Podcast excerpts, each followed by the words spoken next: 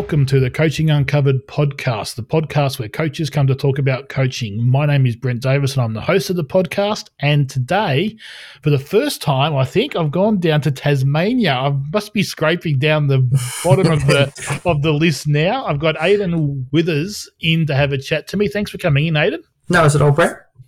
No, mate, I'm, I'm, I'm only joking about Tasmania. There's some good coaches down there and some good people down there. So I'm just keen to to explore. Um, for people that have tuned into the podcast recently, I've had a bit of a um, a bit of a theme going with some recent people that have gone through the trainee program and have come out and doing really good things out in the in the coaching world. So that's where you've you've come in. Um, the standard question I've been asking everyone recently is about COVID, but being down in Tassie, you haven't had too much of a problem with COVID.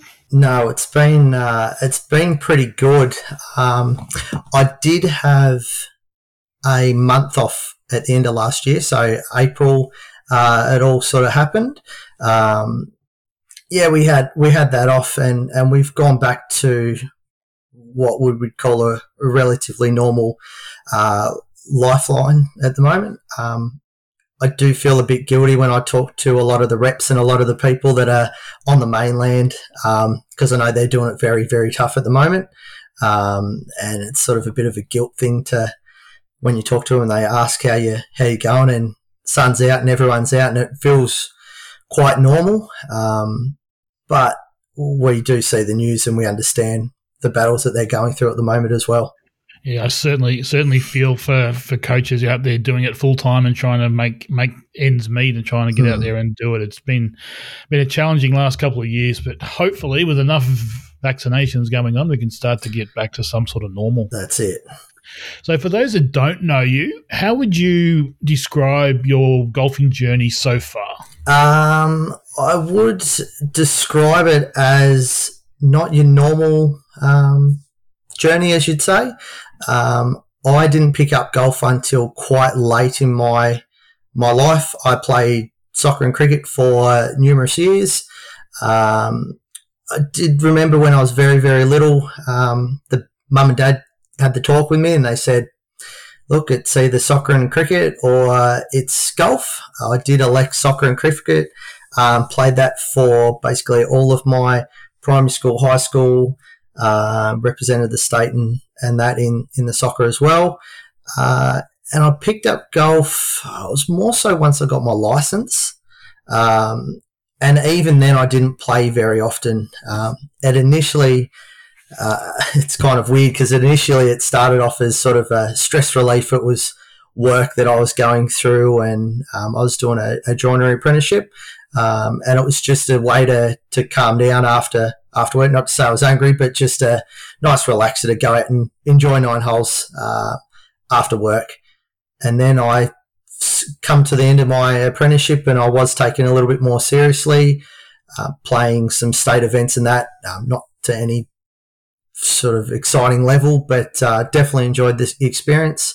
Um, and as it turned out, my my former boss um, I was just having a hit and introduced myself one day, and, and he offered me a traineeship, and I said yes immediately. I, and honestly, I had no idea of what that would um, would partake really.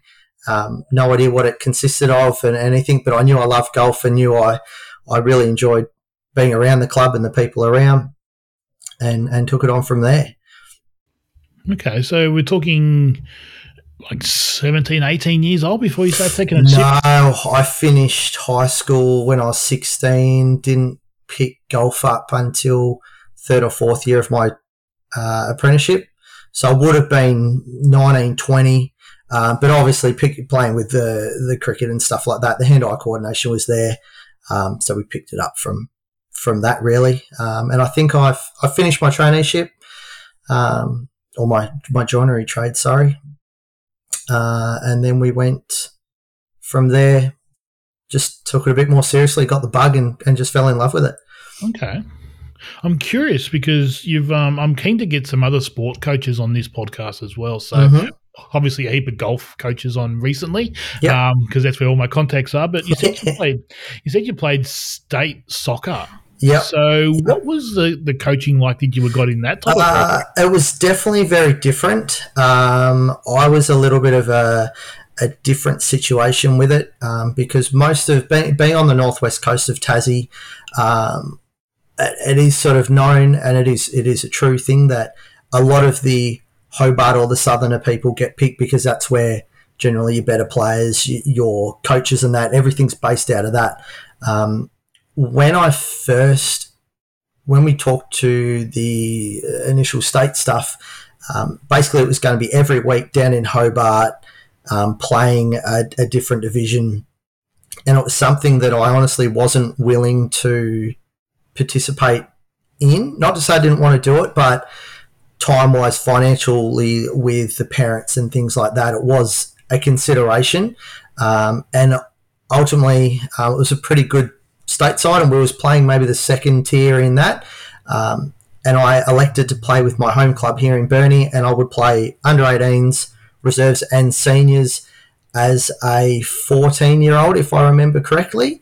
on the um, same on, on, the yeah, same on day? day. Yep, yep, three in a row. Um, so we'd play three 90 minute games in a row, uh, and then we went on from from there. Um, and that got me a lot more exposure to that standard of, of sport.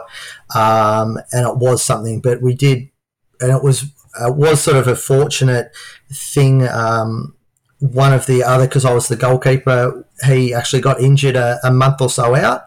Um, and I was chomping at the bit to come in anyway um, to get to get picked up. So we went to Coffs Harbour for a trip, and there's some memories with some guys there that I basically will hold for on forever, um, and still occasionally send a message. Um, but a lot of them boys are doing some separate things now as well.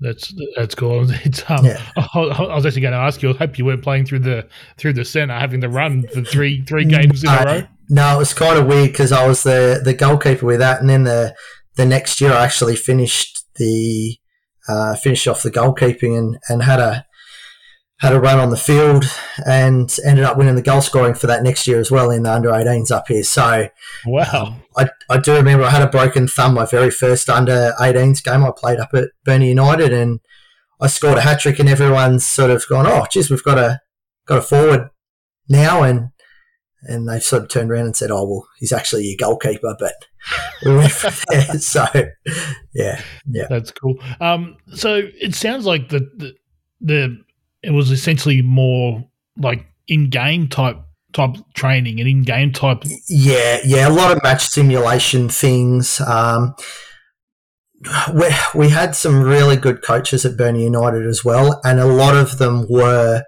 real world scenarios, as we call it. So I, I remember one of our really, really good coaches. Um, we would actually just play a six-a-side game for the whole training session. That would be our our games. Um, and he'd just say, pick us in, divide the, the teams up, and basically let us let us go. Uh, there were obviously some structured training with drills and and your fundamentals, and obviously your pre-season type stuff as well. But it was always quite fun to go to training. Um, weather didn't really matter. Um, a lot of scoring. We did go to the side, the goalkeepers, and we did some separate goalkeeping training, um, but normally was brought in as well. Um, and it was well noted. Um, also, playing on the field when we played nationals, it was noted because they used me as an extra sweeper. Um, so I would actually get a few touches as well, whereas some people, uh, the the goalkeepers, maybe weren't that comfortable kicking. It's like kicking the ball to your ruckman on the AFL field, and you're like, oh, we don't really want him to touch it. Quick, pass it on. So yeah, it's a bit like that. Whereas others, you feel quite comfortable with them controlling the ball as well. Yeah, I was a keeper back in the day when I was playing soccer Yeah. as a junior, and I was one of those ones you don't want to kick it. So yeah, yeah. No, I certainly so certainly get that. So, um, you've okay, you've switched out of cricket and soccer and moved into golf. hmm Coaching? Did you get any coaching in that change, or was it all just In regards to golf, into golf? Yeah, or did you just go on the course and play more? or how did you? Um, I how'd you build did, yeah. I I do recall going to one lesson at Port Sorell um, with Darren Spencer, as you'd know, um, and that was more of the fundamental sort of side, and that was very very early on. I would have been a high teen handicapper there at this at the stage, um, but uh, it's one of them things that I've grabbed onto quite quickly, um, and I've I have done a lot of stuff myself, but I'd be lying if I said that I hadn't got some guidance from other people down the track. Um, and it's still something that I aspire to do as well, even as a coach. If I go to Melbourne or Queensland or somewhere else, I do try to get a lesson myself. Sometimes I um, I don't give much information. I just say, look, I'm look, looking for a lesson, and and I just want to see how they coach. So a lot of the times I go for a lesson I might not be interested really in my own game, but I'm interested in how the coach coaches. So that's something that I take on. Yeah. I've heard that quite often, and uh, I've, I've, i think it's a it's a good strategy. People, you learn more as opposed to just sitting there and observing a coach give a lesson, actually taking one yourself. Absolutely, yeah. So that's a that, that's a, a yeah. really really cool strategy. Yeah. And, um, and I had uh, I think there was a I did I know Zach, my old my old boss. We didn't do too much sort of individual coaching, uh, but we played an awful lot of golf together, and I know he was always there to give me some assistance if he if I ever asked for it. Um, he would be. He, we had that sort of relationship. I remember one time he did that sort of backhanded comment of, "Oh, you should take it more inside," and uh, in my head, I'm like, "Okay, so that's obviously too far." Um, but we basically let it let each other sort of go. Um, but we always bounce ideas off, and the conversations we had, uh, the the times that Zach or myself would come in from a lesson and and say, you know, this sort of fundamental thing. Do you do you do that? And I go, well, we sort of think about it and go, well, yeah, and and um, just as a coach, there's basic things that we forget because we spend so much time coaching other players that we forget to do them ourselves as well. Yeah. So how so how quickly did you come from having a hit after work with your mates, and I'm assuming a few alcoholic drinks were drunk in those nine holes? Yeah, uh, it wasn't as many that that time because I would have still been on a provisional license. Oh so yeah, yeah. I couldn't I couldn't drive too far um, with any alcohol. Um, so how how how quickly did it come from that type of golf to being good enough to be in the trainee program? Um, I I remember. Oh, when would have that been? I remember I must have got a handicap prior to the newer Golf Australia system. So when I when I signed up, so being in Burnie, I actually worked in Devonport, which was about a forty-five minute drive for myself, uh, doing my eighty k's an hour on the highway.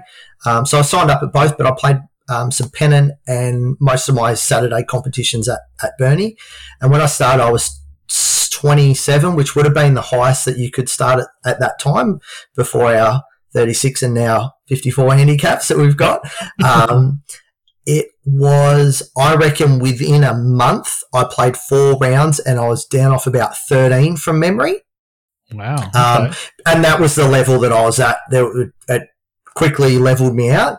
Um, and I remember it was it was like a set of staircase. It's exactly as they explain it to us um, with our education and learning things and and our patterns that go on with that. That I went 13 and I went down to about eight, uh, and I remember thinking at that time there was a few holes that I got the extra shot on. I think it was six and seven, the index, uh, and I was very thankful for the extra shot.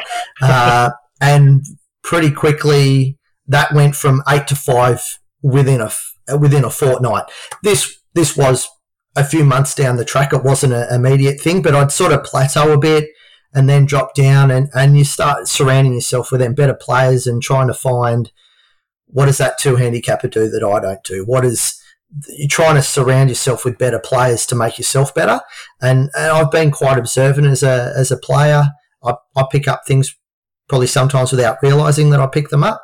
Uh, and, and we go go from there. And I did recall chatting to Bryce Gorham um, at, at, the casino here in Launceston, uh, and I made that sort of quite joke of I get feel like I'm going to be the first trainee to pass my traineeship and never play off scratch. And he he he joked around and he said, "Already been there and done that. I have, mate." So he'd already done it before me, but I, I did obviously. I had to get down to, I think it was four maybe at the time for the uh, PGA to do the uh, interview and, and do the application for that.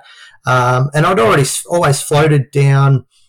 I think I got down to one or two when I was playing some comp golf, and and it's weird. You always look back on it and you think, well, I'm not actually going to play off that handicap, and then you look back on it and you and you end up doing it if you do the right thing.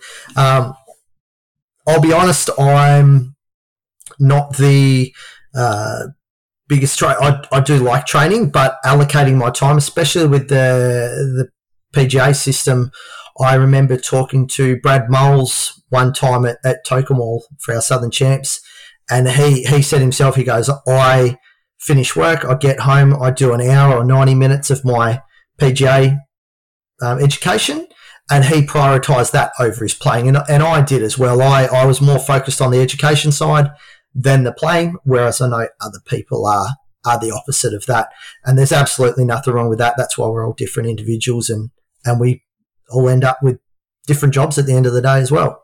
Very true. Just mm. quick, just quickly on that, I did enjoy marking your assignments as opposed to some. Oh, did you? Yep.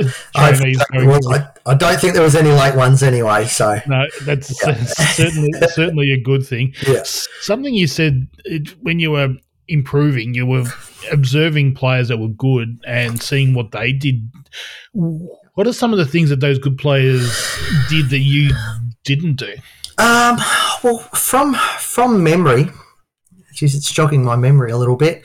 Uh, we did have a, a touring pro um, play at Burnie, Craig Hancock. Um, amazing player, um, very highly regarded around uh, around our local local area and even the state um, played some Asia Tour stuff. So he'd play locally when we come through. Um, even Hank himself uh, said that he's not necessarily the, he, he called himself short um, distance wise. Um, but we would sort of knowing about it, it'd be more than uh, the higher than average. Um, not the longest guy by any means, as he said. Um, I think he had played, don't know if it was Brooks Koepka when he was up and coming or if it was his brother. Um, but there's a few names that have been thrown around that he's he's played with, and he did notice. He said there there are a lot longer in it, but it was more so the way he went about his game. Um, he it's it's all short game stuff with them. It's as you'd be aware. Um, I get some guys even a lesson that I've done this morning. Um, uh, bigger, stronger guy, and, and we did a, a chipping lesson not so long ago, and he goes, "That's made the biggest difference to my game." And as as I explained to him, it's it's that scoring shots. There's so many people that can hit the ball as far as they possibly can, get it to near the green, but then they take numerous shots after that. Um, and it's also a pennant thing. Like once some of the hardest guys that I've played, um, nowhere near the longest, but they're the driver hybrid nicks to the green and they're getting up and down a lot of the time because because they have to. They understand with their, their length, that's what they've got to do. Um, and they, they are more the challenging ones to play as well. Um, and, and, I found that uh, it was probably the big difference between eight and, and maybe that five handicap was not having a big blowout hole. You can afford bogeys and, and that through your round because that player is good enough to have birdie opportunities. But it's the double or triple that they throw in that is generally that difference between a high single and a low to mid single figure players as well. Makes sense makes sense, and that, that it is so true, and it is it's about stopping those sevens and eights being on the yeah on the, the big ones, yeah. And that's again from a coaching perspective, that's generally when they hit one bad shot followed by a second or a 3rd mm-hmm. bad shot after yep. those ones. Yeah. Instead of taking their punishment and getting on with it. That's that's one of the one of the uh, key sort of mottos that I give to my, some of my students is is don't play the same shot twice. So if you recovering or if you're in the trees, you don't want to hit your next one from out under the trees either. So, but, but that's no fun. I can see the little gap in the trees. I can yeah, hit through that gap. That's all right. That's that's fine. And I tell you what, I'm a lot better out of the trees than 100 meters in the middle of the fairway at the moment.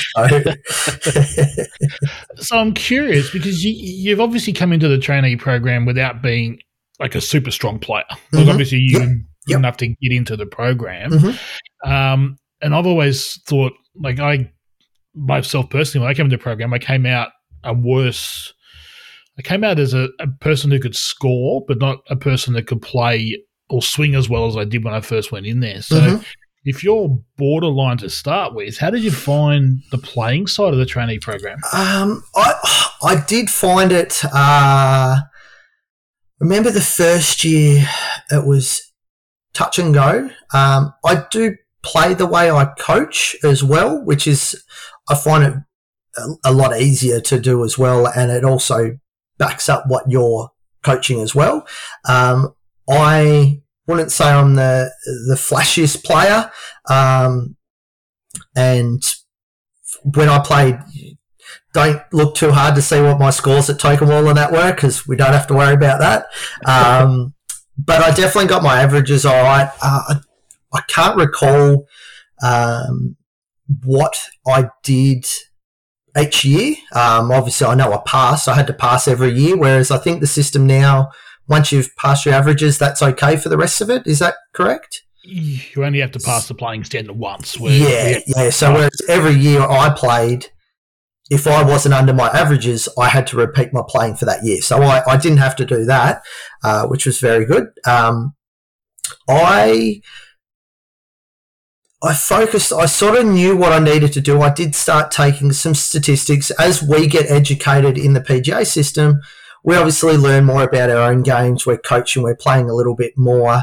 Um, but we also have to wait up with that education side. So I did prioritize the education side over um, the, the, playing.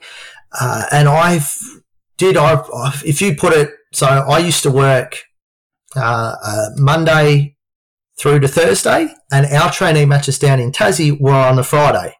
That's so weird. It, it's weird, but it worked really well for me because I would actually be able to meal prep. I'd prep all the way through. I'd have Friday off, which I would go to, to Launceston. So that was about an hour and a half trip um, one way um, to play with some of the guys from Hobart and a couple of guys from the Northwest Coast. Um, we then I would obviously work Saturdays, and then I would have Sunday off. And Sunday would be, I call it my adult day where I do some washing and get my food ready and, and restart the week. That's all changed now. Um, but it worked well. So I looked at the Monday to Thursday, I had basically an hour and with the addition of daylight savings uh, not being on down here. So it's dark at basically 4 or 4.30. So you don't have time to to do anything anyway, and I'm not the best morning person.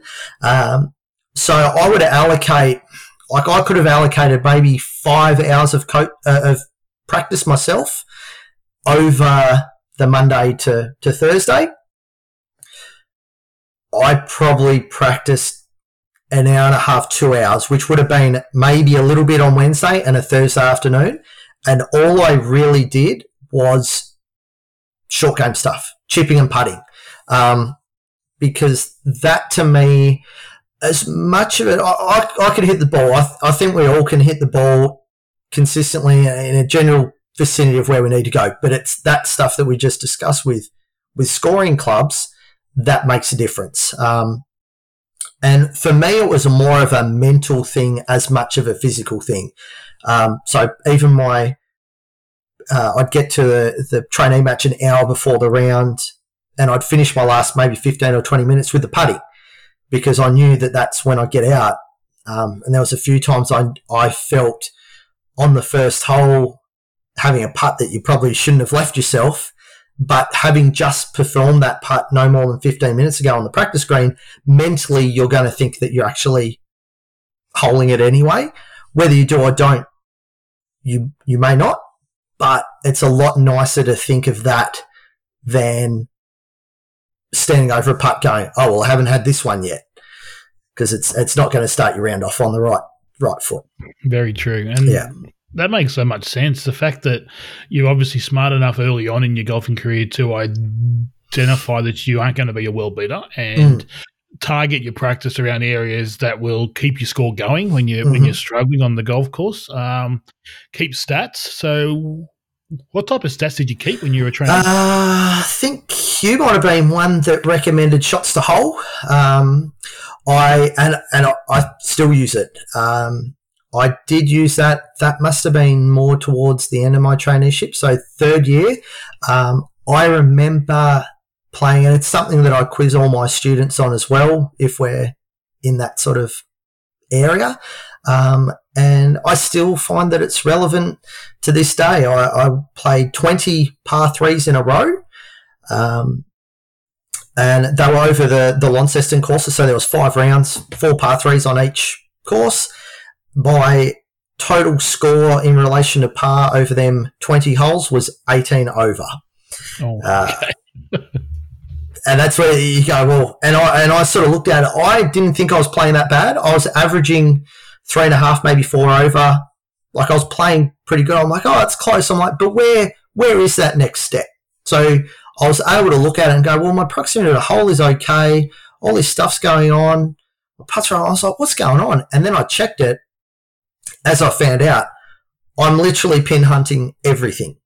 So that's that was what I was doing. Now, some holes you can do that. Other holes, obviously, we can't do that.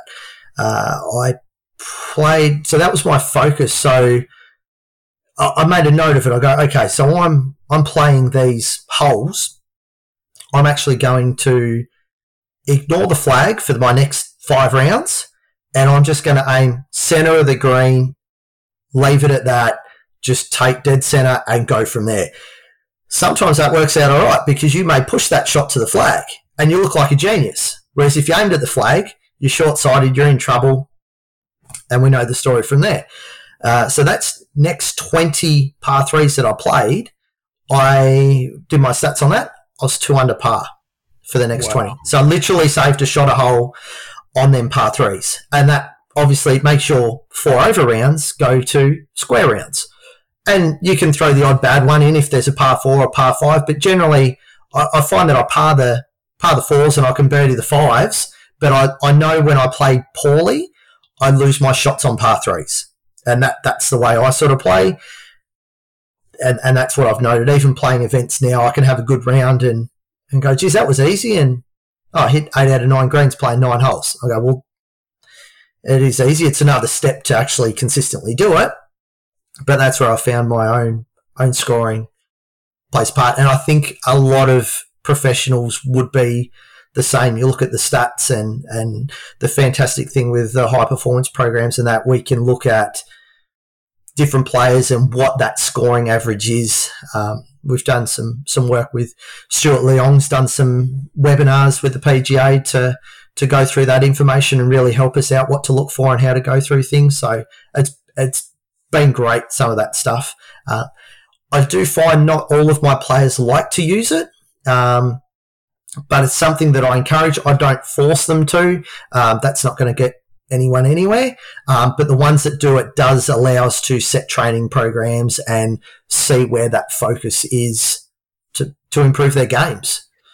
No, that's cool. It's, it sounds like you're uh, uh, in front of the curve when it comes to that type of stuff because Mm. you, you see it now with Scott Fawcett stuff and um, understanding patterns and shot patterns and targets. So, Yeah. um, and again, I would argue that most average players struggle with par threes, and Yeah. if they just aimed at the center of the green or chose a target based on their most uh, their standard ball flight, Yeah. and they'll they'll they'll turn in heaps better scores just by doing something simple like that. Absolutely, yeah. There's uh, our our course here at Seabrook. Uh, our first hole is a 120 meter par three. First hole, uh, sort of on a diagonal. Most of the time, people are turning up straight out of the car, straight to the first tee. You know the story. Um, whereas our tenth hole is a 435 meter par five, I think no out of bounds, no water, one greenside bunker, uh, and you could give me 10 balls and probably eight of them are going to be a four. So I'm burning that hole most of the time. I can also very easily have a four on the first hole too, because that green is the way it's shaped. It's got a bit of a false edge on it. You're trying to, you got to hit a pretty good shot to to keep it on the green. The uh, some of the more high handicappers they sort of get there and they go, oh, well, why is why is that hole? Because I think the first from memory is rated ten on the index. The tenth is rated sixteen and seventeen. Um, because we actually play that one twice with our our loop. Um, and, and, and that's the thing, like being the A graders or that longer hitter, I can hit that shot literally anywhere off the first tee. I can still recover into play, miss the green, then still have a chance of getting up and down. I'm still making par. Um, so you've got to do a good job to to rack a score up on that particular hole. Makes sense. Hmm. So cruise through the trainee program without any any issue whatsoever yep. by the sounds of things. breaches. Didn't get into trouble. Didn't get breached. no, no breaches. Even I got a breach in the oh, trainee oh, program. Okay. I didn't turn up to the to the futures one year. I got the date. Oh, okay. so I pulled out on the Sunday prior to the first to the the tournament week. Oh, um, okay. Yeah. I rang the person in charge of the program at the time was Phil Ayres and rang him and said, um, "Sorry, I've screwed the dates up. I'm not coming. Didn't get oh, a call okay. back, and just got the breach notice in the mail. Oh, um, okay, yep. about about two weeks later, I think the breach back then was only fifty bucks. So oh, okay, yep. but that being said, my third year trainee wage was three hundred dollars a week. Yeah, okay, so it's still a fair chunk though, isn't it? Yeah, it is. Yeah. So that was that was the issues with that one. So, um, so cruise through the trainee program, got through there. Um, was mm-hmm. coaching the appeal when you finished the program? Um, it it it was and it wasn't. Um, I was at a stage. I, I know um, Zach, uh, my my former boss, and his wife Brooke. Um, lovely people. They they were some of the best. I've had a few employers over the time in different industries, and they were one of the best people to work for. They would be very lenient over things in regards to hours and, and schedules and, and things like that. So it was always a comment of, look, if you need a day off, if you're if you need something, just go. Like that, it was very, and, and for me as a person, that made me want to do more when I was at work. So it sort of worked both ways. Um, whereas I've had other other places where you're looking at the clock and they're you might not be treated as well, so you're not going to treat them as well. So it's sort of one thing that I, I do value, and I and I really um, really enjoyed my time with them. Uh, but Brooke was always one to ask. She goes, "Oh, what are you what are you doing when you finish?"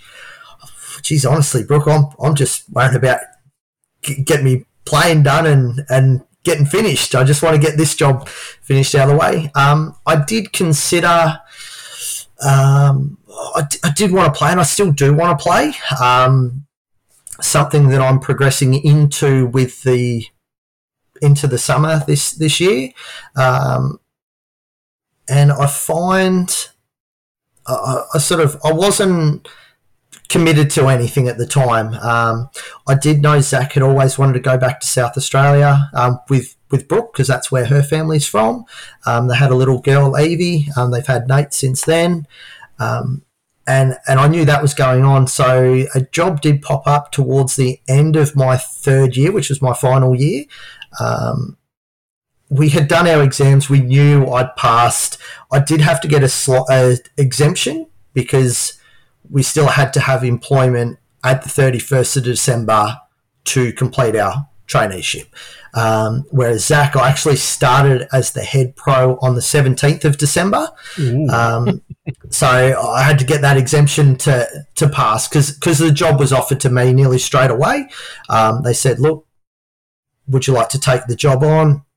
Said love to, um, because I knew at the time there was there was some guys like being in Tassie. There's not as many opportunities, um, and that's okay. A, a, lot of us like this the smaller area. It's a very nice. Um, it is a nice place to be. The the whole area, the surrounding clubs. Uh, if you treat them right, they'll treat you right. Um, it's a very nice environment to be in. Um, but yeah, I took over the um, um, the job, and I remember Zach coming on the the day after, like as we switched everything over, we did a stock take. Um, we, we switched over, and he come in and and the poor fella, he looked lost. He did. He he because the house was packed up. They were moving the day after, and they said, "Look, we've got we got nothing to do. We we sort of got nowhere to be." So they come and hung out with me for the day, um, which was really nice as well. So should have got him out cleaning high clubs or something yeah. which I'm sure you, did for three years of your traineeship. He was, so. he was very, he was very, very nice to work with. He got, he did give me a lot of opportunity that I know others wouldn't have. So, um, being able, so even from from first year, um, doing repairs. So being a joiner previously, the hand tool skills are, are, are sort of a given.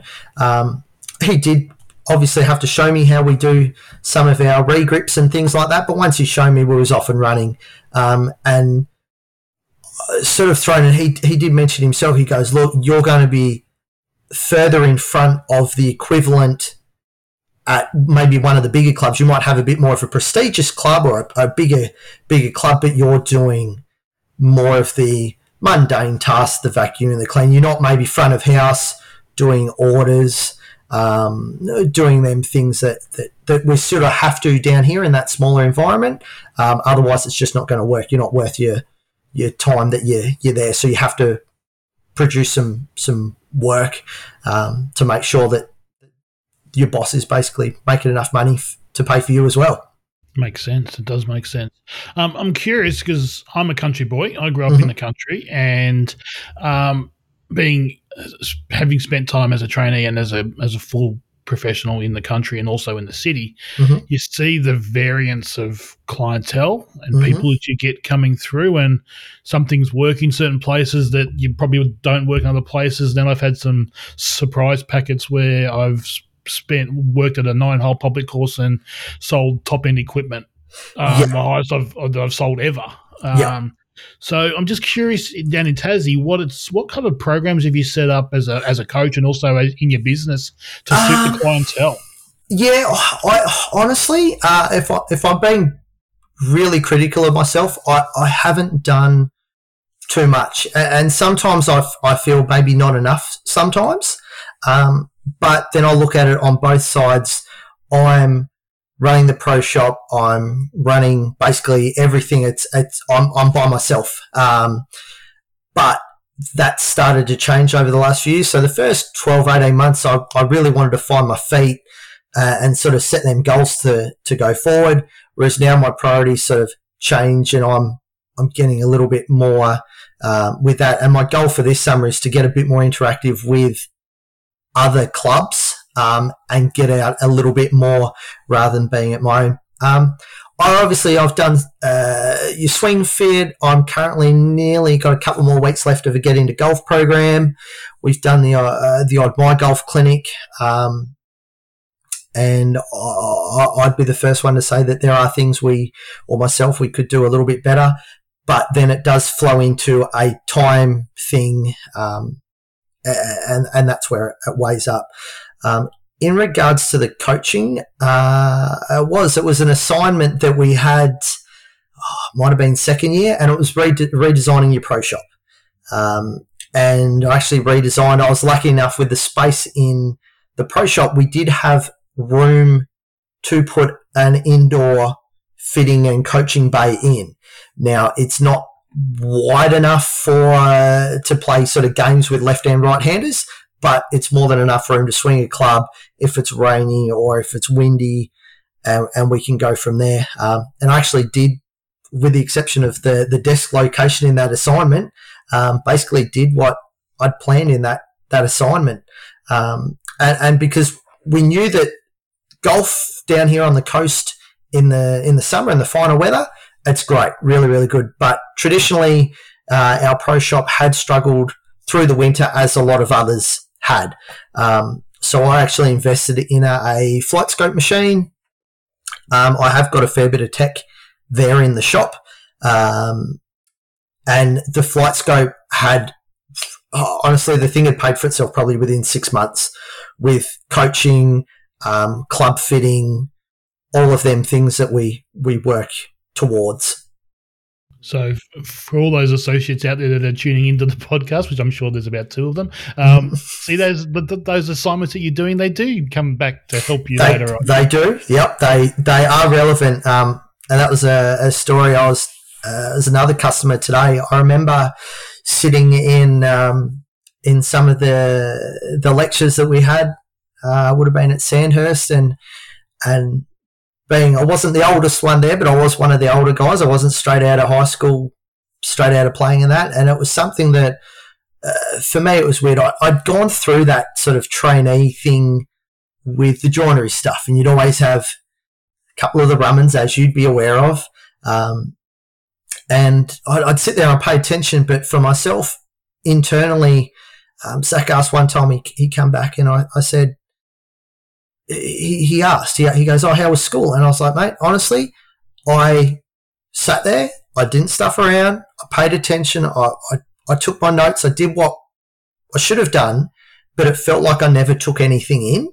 Um, but within two weeks, some scenario was happening at the golf club that was absolutely relevant to that lecture, and I remembered all of it. Um, so that's where I found uh, I found that it was still very relevant, and we find the stuff in the coaching stuff. You train um, a new swing pattern in someone or a new movement, and that first couple of weeks they go, "Oh my god, what's what's going on here?" It takes a little bit of time for them to to, to sort of gel in and, and get used to it. Now, I'm, I'm, sure that you're talking about all those other presenters. You aren't talking about me. I'm sure you. No, are. I was. Uh, I can't even remember who it was. Wouldn't have been you. I would have remembered your ones. I'm sure you would have. I'm sure you would have. Such a suck. Still a suck. Uh, that's, that's all. It was Jamo's session. She was awful. I'm sure. Probably. There you go. that's that's all good. No, that's all fine. Um, so me, some points you made through that through those answers there. So you've got coaching tech inside mm-hmm. of your business. So you said you mm-hmm. had FlightScope and some other mm-hmm. things. How do you apply that in your coaching? Um, I find it's a little bit unusual in regards to my coaching. Obviously, I, I do the uh, some of them uh, lectures that we had about um, group. I remember there was a lady. She was really really nice that she she talked to. She just did the MyGolf clinics, um, and she was doing I think she said she did about 400 kids a week. $10 a head works out pretty good. That was her full time job. Um, obviously, down here in Tassie, it turns into a population number, and that isn't sort of where it goes as well. Um, I do sort of focus a little bit more on the high performance, the adult side of things. I'm still absolutely, I think it's one thing that all professionals have to decide as much as we want to do absolutely everything we can, sometimes we have to prioritize other things, whether it be family or, or work or what programs we run or when we run them. Um, it, it, does play a big part to it. Uh, my uncle, he plays up in, in Caboolture uh, in Queensland. Uh, the, the pro there ran a really, really good pro shop from what I was told. And he ended up resigning, younger family. He just had to prioritize. He goes, look, I'll, I want to spend time with my family. And he, he changed roles. And, and, and that story could be told numerous industries all across the country. Um, I did have, in regards to my, my, spec- my specific coaching, um, my when I first started, obviously I didn't have the technology. Um, we ran some package stuff, we ran the normal lessons and things like that. But once I got my FlightScope and bit of other tech that I've got, um, the best thing that I've found so far um, has been what I, I call it a custom package. Um, and what that consists of, it's a nine hole playing lesson. We go out and that allows me to identify what that person needs, how we go about it to improve their scores. My job isn't necessarily to make you hit the ball further or swing faster or do any of them things that people love seeing. We all love seeing a, a driver chase down. Um, but my job ultimately is to lower scores. Um, and as we said at the start of the podcast, it's generally around the green, but there is a fundamental side of getting the ball to that target as well. Um, so I'm, I'm a big one on only using the technology if we need to use it. Um, I'm not a fan of going, oh, oh, Brent, you come in and you say, look, I want a lesson on just the fundamentals. And I go, okay. Um, yeah, well, will light FlightScope up for that? Um, that's not one. It's not good use of the time. Um, yes, it's probably going to be a more expensive lesson that I don't feel. I find that if you same thing, you treat your customers right, they're going to repeat service. So they're going to keep coming back over and over again. They know you're not in there for a dollar. You ultimately want them to be better. Um, I've, I've had times, uh, body track, I've got Capto as well. Might do a putting lesson. So today, my putting lesson, I didn't use Capto. I've got a 20 handicapper. Um, and, and Capto wasn't really needed for him. We just needed to stop him three and four putting turning into two putts. So we didn't need to go through that detail. So I'm not going to charge him 120 or 150 dollars for a lesson that we could do with an 80 dollar lesson. Uh, I, I understand that it's a little bit less dollars for me, but I'd rather him come back five times paying 80 bucks than pay 150 bucks twice. That that makes sense. I'm curious though, how do you how do you deal with those guys that you don't think need the technology, but they insist on having the technology? If they insist on it, I, am more than okay to, to use it. Um, I always, even if I say they don't need it, um, I'll still have it running in the background. I, I more so use it as a confirmation tool where we can prove certain movements. Uh, very common one uh, like looking at club head speed. Okay, if we want the ball further, we're going to have this club head speed, and we can train their body um, to do them certain things, but uh, we can go back to that FlightScope and say, hey, look, this is where you swung it. You first swung it at 55 miles an hour. Now you're swinging it at 68 miles an hour. And, and it's all because of the coaching that we went through before. Yeah, so we might not look at it directly, but we we do use it. Makes sense. Makes sense as well. So um, everything I see from you online um, tends to have a pretty significant club fitting component mm-hmm. to it. Yeah. Yeah. How did you get involved with that space, and how have you improved your skills through through club fitting? Um, I've I have done. Obviously, we we learned a lot of club fitting stuff with through the PGA and, and that. Zach was also one as well that we did a bit. Uh, I guess it's always been something I've been interested in. Um, I haven't fully. There's certain things, obviously, that I would I would be honest and say, look, I'm not as informed with certain parts to it.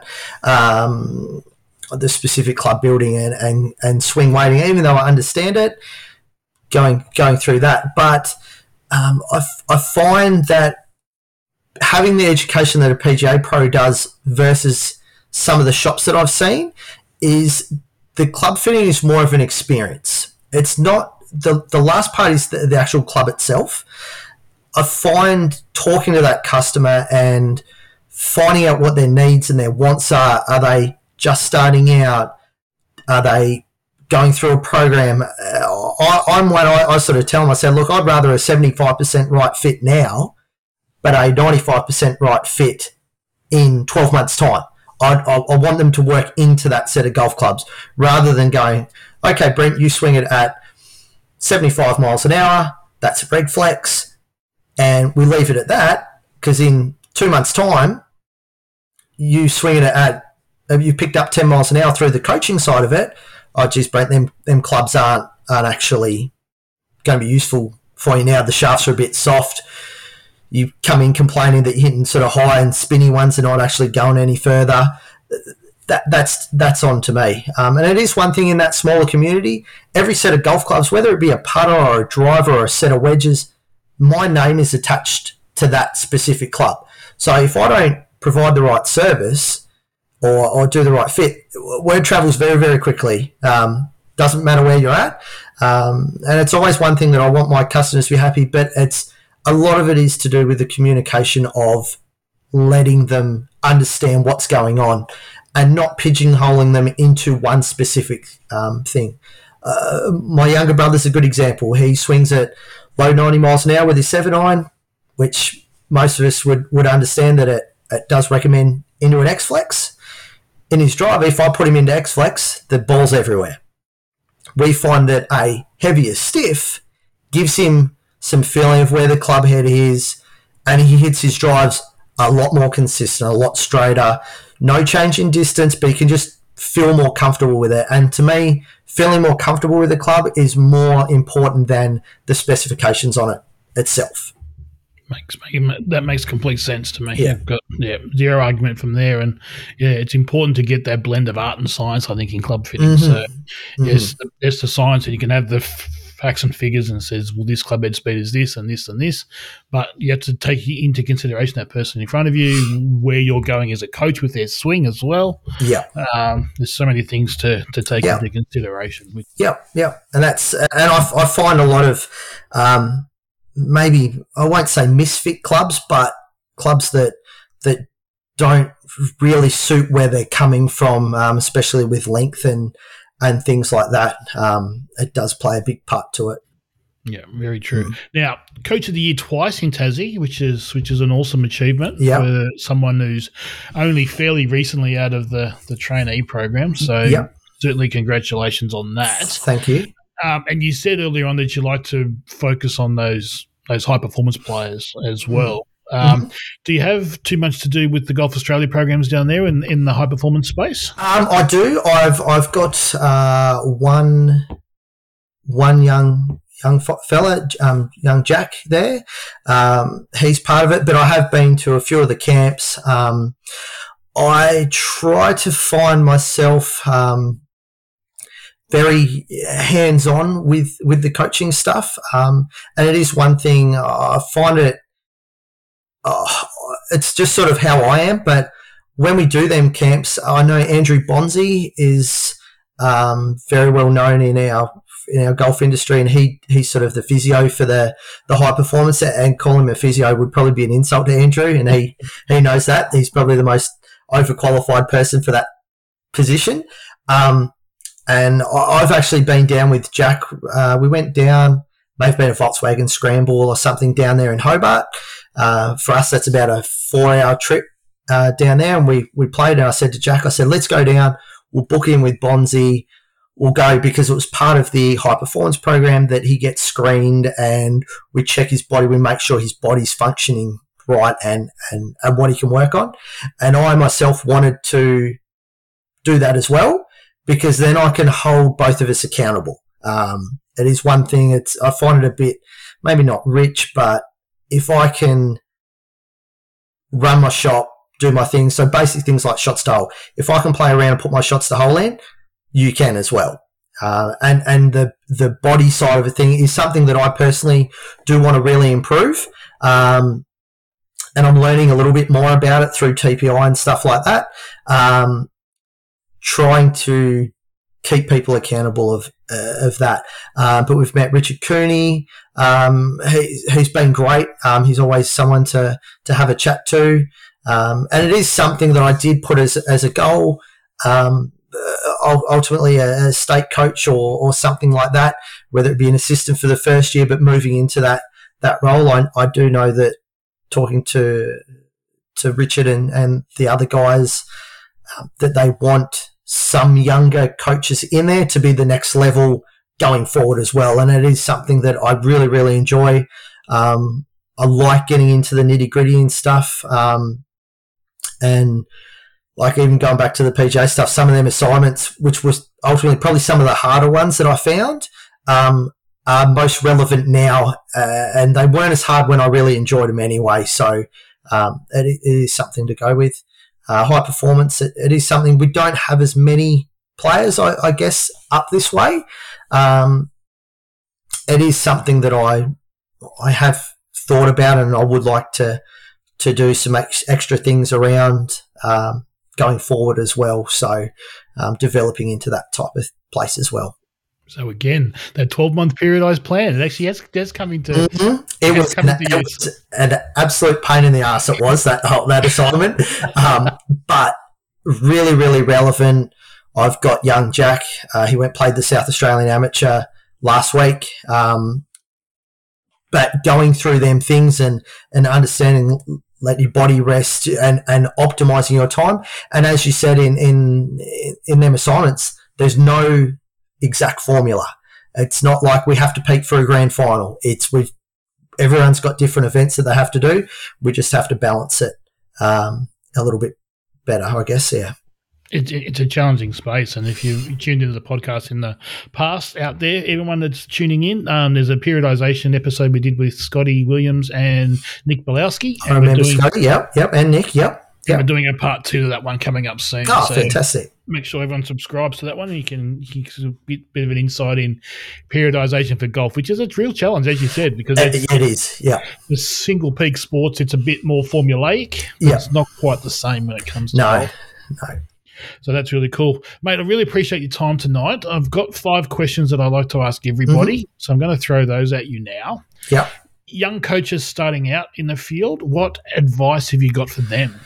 Um, my biggest advice would be continue to learn. Um, don't think that once you've finished your time, um, don't think you've got it all sorted. Um, good coaches will continue to educate themselves and make them better better people and also with the coaching side as well so so it's always one thing so so don't don't refrain to just going yep i've passed that's all i need to know um, because there's so much more to it, and and we'll we'll never get to the end of it. Um, we had uh, it's guys. I know you. We sent a. I think there's Greg Rose and, and Dr. Dave Phillips. I think his name is from TPI. There was a, a podcast on that. Like them guys know so much about it that we, if we took ten percent of what they know, it's going to make us so much better of a, of a coach as well. So Makes sense. Now, seeing you've answered that question that way, I'm going to throw the fifth question at you to you second now.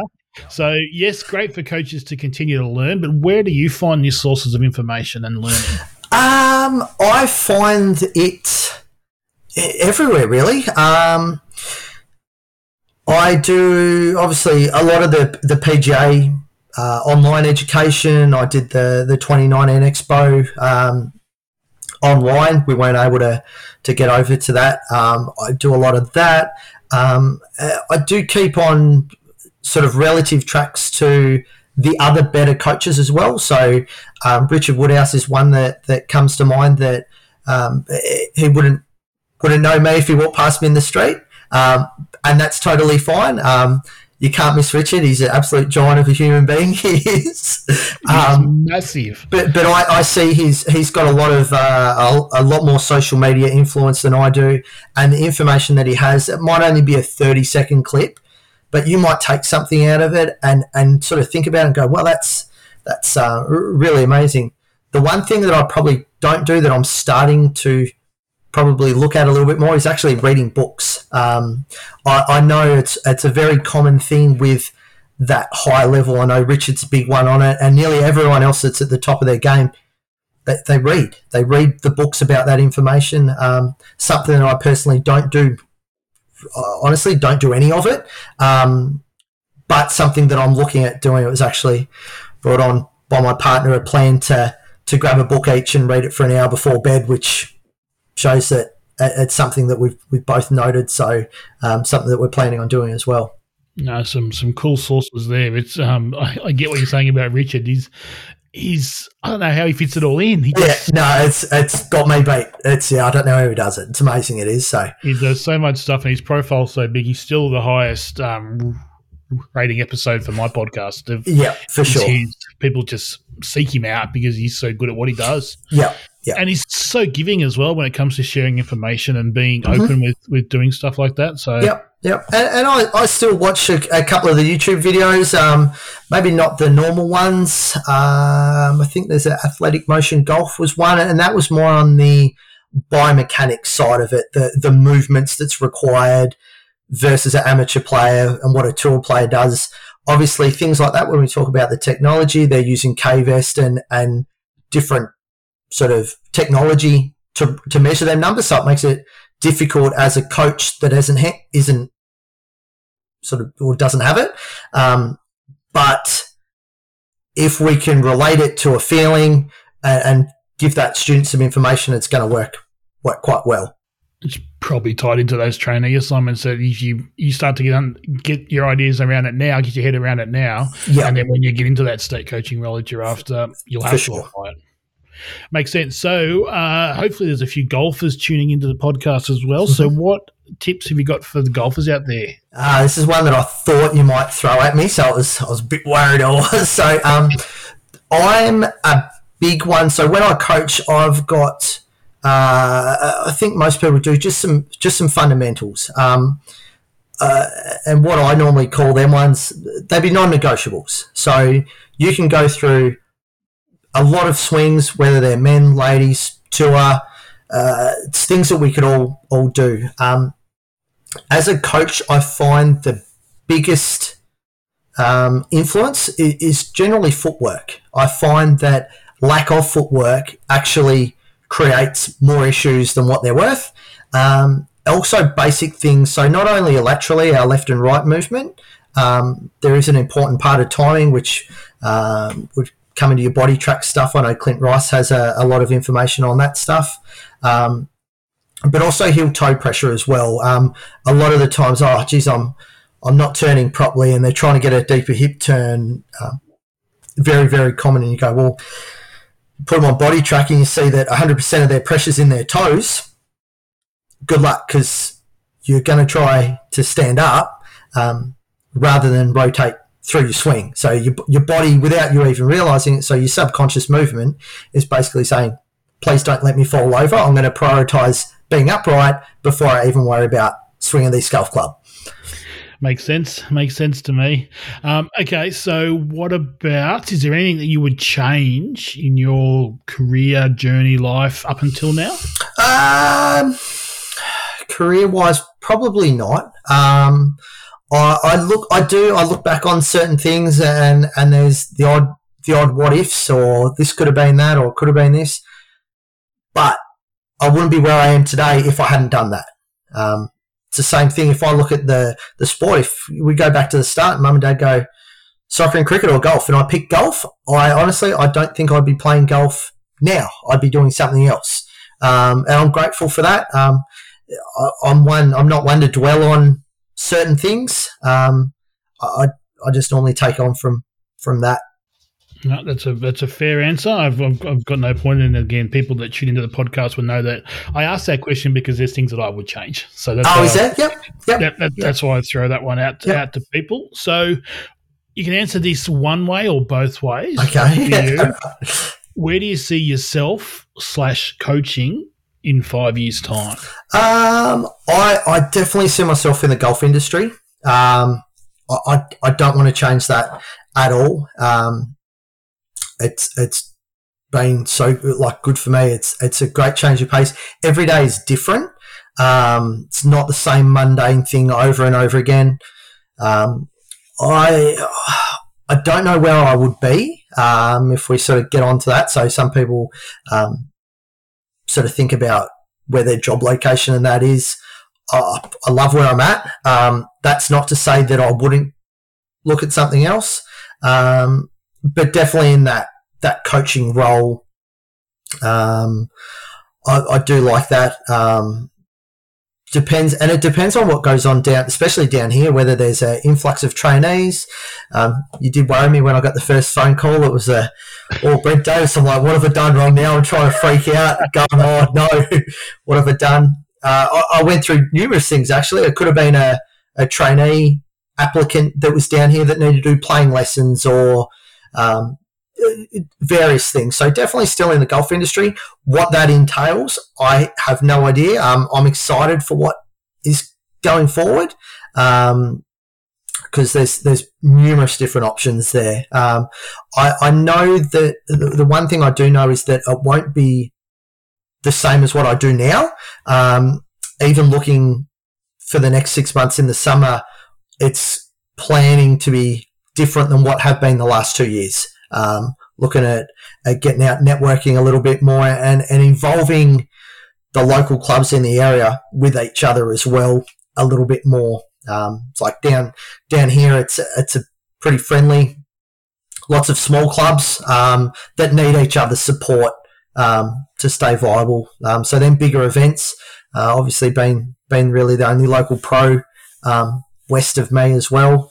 Um, there's a few bigger events that I, I normally sponsor, but I actually want to get out there, show my face a little bit more, um, show who I am, and, and have a hit with them them people as well. So sounds good, mate. Change is good. Change is good. yeah, yeah, If- if- Yeah. yeah. Continuing to improve and evolving is always a good thing. So that's it. Take that as a huge positive. So, mate, plugs now. Where can people find you if they want to get in touch? Or Uh, most of my stuff, uh, I've got my Instagram um, page. Uh, I'm not super active on it, but I'm always there to talk to it. I have my Facebook page as well. Um, A with this golf, um, it should be on all of my uh, all the social medias and that. Um, and it is something that, as we noted before, try and be a little bit more active with. Um, I am one to if I if I want to do something, I want to do it properly. So I won't. I'll either not do it at all, um, or be in it full tilt. I won't half-ass it, um, but trying to get a little bit more active on that, showing what I'm capable of, what I've got available, um, things like that works really well. I will put some links to everything in the show notes for everybody so they can they can find you with there. So again, mate, it's great to catch up again. It's great to see you doing so well. No Um, at all. it's always uh, it's always pleasing to see someone go through the program and come out there and start to kill it. So Mhm. uh, can it's, it's it's just so good to see you do so well. So thank you for your time today. Appreciate you coming and having a chat. No worries at all, Brent. Thanks very much for having me. Um, be happy to do it anytime.